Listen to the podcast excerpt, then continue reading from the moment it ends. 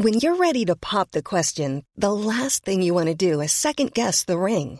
At Bluenile.com, you can design a one of a kind ring with the ease and convenience of shopping online. Choose your diamond and setting. When you find the one, you'll get it delivered right to your door. Go to Bluenile.com and use promo code LISTEN to get $50 off your purchase of $500 or more. That's code LISTEN at Bluenile.com for $50 off your purchase. Bluenile.com code LISTEN. Hi, I'm Maeve Marsden, and you're listening to Queerstories, the podcast for the LGBTQIA storytelling night I host and program in Sydney and Melbourne. Next up, theatre maker Karen Therese, who performed at the Western Sydney Queerstories at Riverside Theatre that I hosted as part of Sydney Mardi Gras. Karen is the artistic director of award winning company PYT Fairfield. This piece, titled Sleeplessness, will be performed as a full length solo work at Riverside Theatre in September 2018 as part of the National Theatre of Parramatta's program.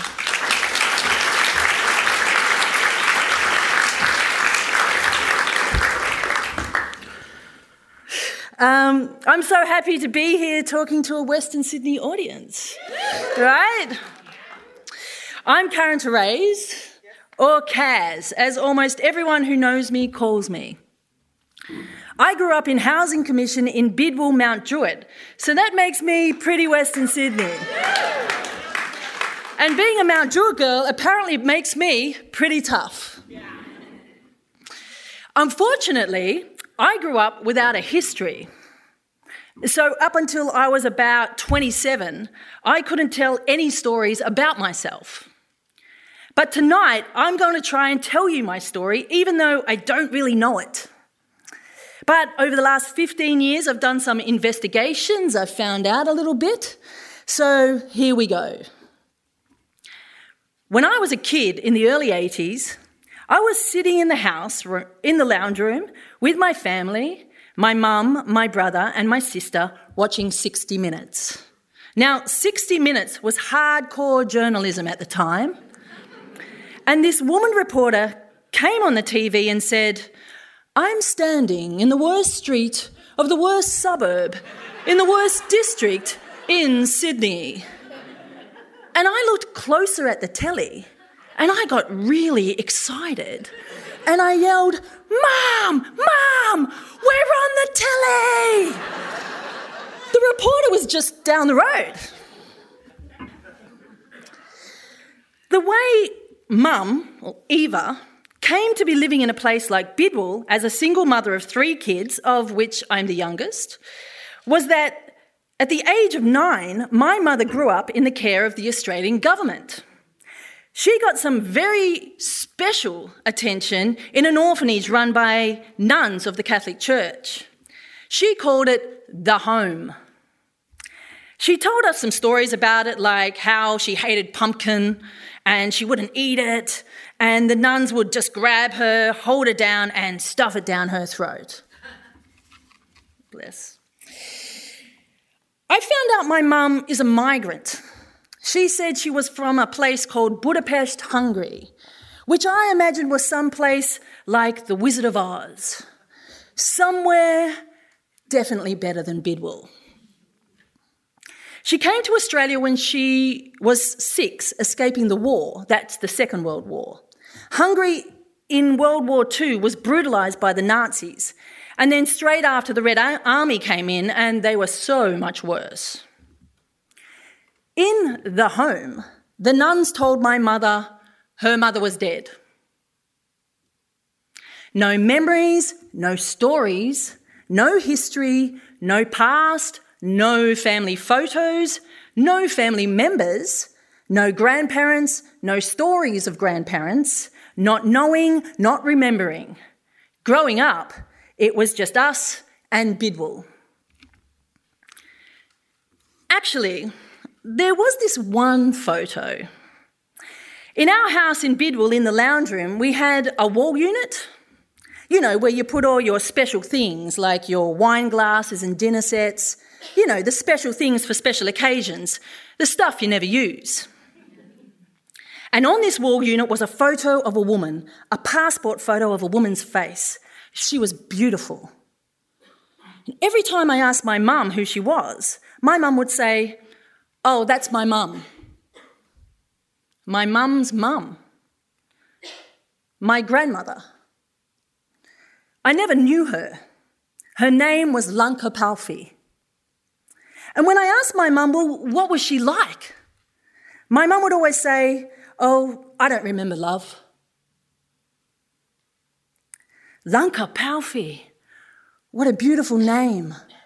What a beautiful face. I grew up not knowing who I was or where I came from until 1999 when my sister went back to Sydney to try and find out who we were. She encouraged my mother to try and remember. And my mother finally said, Parramatta Mental Hospital. And they went there and they found documents, which led them to the Department of Immigration.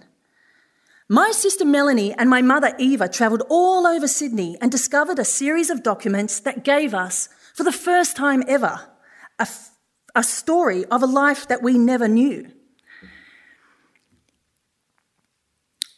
A fragmented picture of a life that we never knew, an extraordinary life. All the clues to knowing my grandmother I found in these documents. Since then, I've spent the last 15 years travelling around the world trying to piece together our story. The documents my sister found said a man named Lanka Palfi died on the 23rd of January 1984 and was buried in Emu Plains Cemetery with two other destitute people. Under the law, destitute people are people who are found not to have families. We lived in Mount Druitt, a half an hour drive from Emu Plains. In 1984, I was 12 years old. But the funeral was brief and anonymous, a state burial. On that day, in 1984, three destitute people were buried together in one grave. One of the persons was identified as number 145K, the second person was identified as Yellow Bag because the grave diggers found a yellow bag next to the body. And the third person was identified as the German man, Lanka Palfi, my grandmother. The document said my grandmother died suffering from Cushing syndrome. The cause of death was said to be Cushing syndrome, which eventually caused her to have a stroke. The medical journal said this about Cushing syndrome. Cushing, Cushing syndrome is a disease in which a woman's pituitary gland, which is here, produces too many male hormones.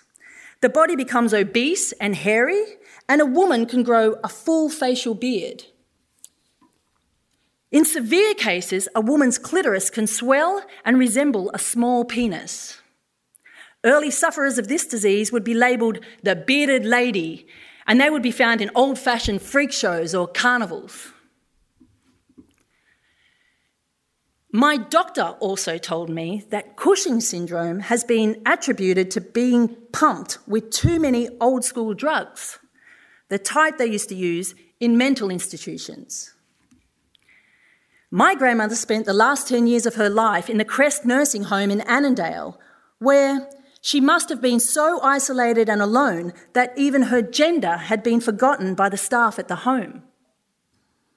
As a result, Lanka Palfi died a destitute person. Her family, her culture, and her gender had been completely erased.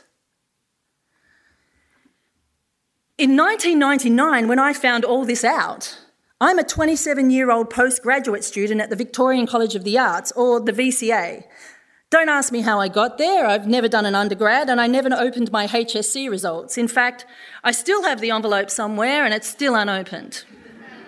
it's true. And I did a show about my grandmother. Those documents became my grad work at VCA. It was called Sleeplessness. It was about being haunted by my own history, a history of not knowing. Growing up, I always had a sense of a horrific shadow, a darkness hanging over our family. And as I went on this search, I understand now why my mum chose to forget and why I can't sleep. My mum is a survivor and an activist. In the last 15 years, she has been part of the fight for her human rights. This fight has evolved into the federal government's apology to the forgotten Australians in 2008, and then five years ago ignited the Royal Commission into Child Abuse in Australian Institutional Care. You might have read about it today. She joined an organisation called CLAN, or the Care Leavers Australia Network, who were supporting my mother and were instrumental in making the Royal Commission happen. And now they're part of the family.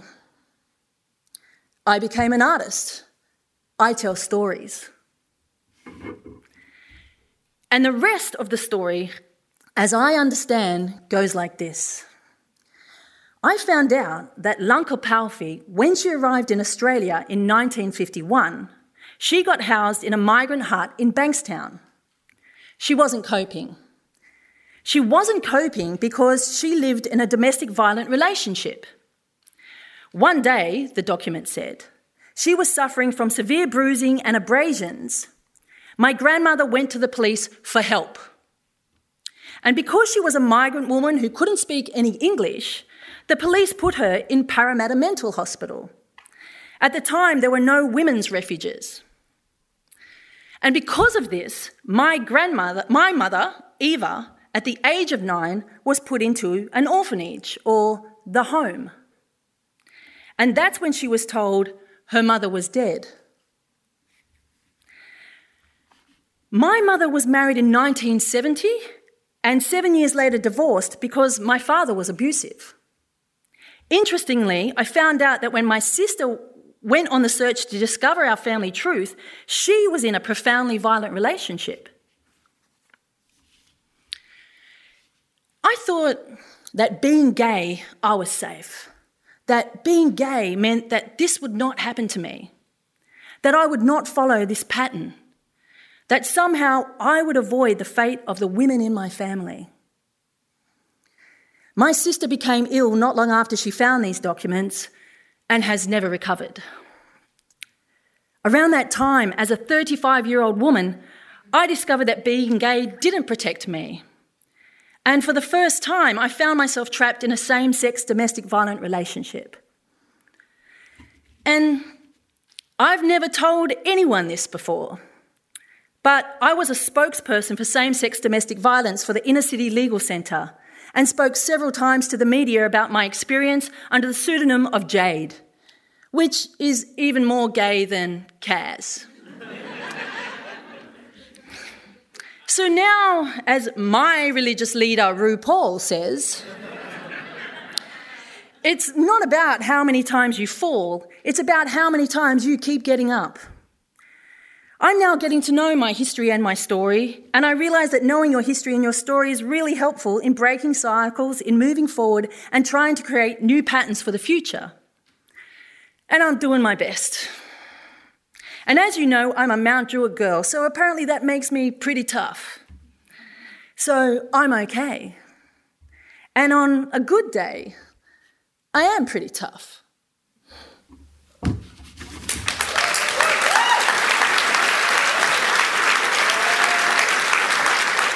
Thanks for listening. For tickets and dates, follow Queerstories on Facebook. And for late night ramblings and pictures of my dog Frank, follow Maeve Marsden on Twitter. For discount tickets to my shows, as well as other perks, become a supporter of my work on crowdfunding platform Patreon for as little as $4 per month. Check out maevemarsden.com for more information. Even when we're on a budget, we still deserve nice things. Quince is a place to scoop up stunning high end goods for 50 to 80% less than similar brands. They have buttery soft cashmere sweaters starting at $50, luxurious Italian leather bags, and so much more. Plus, Quince only works with factories that use safe, ethical, and responsible manufacturing. Get the high-end goods you'll love without the high price tag with Quince. Go to quince.com/style for free shipping and 365-day returns.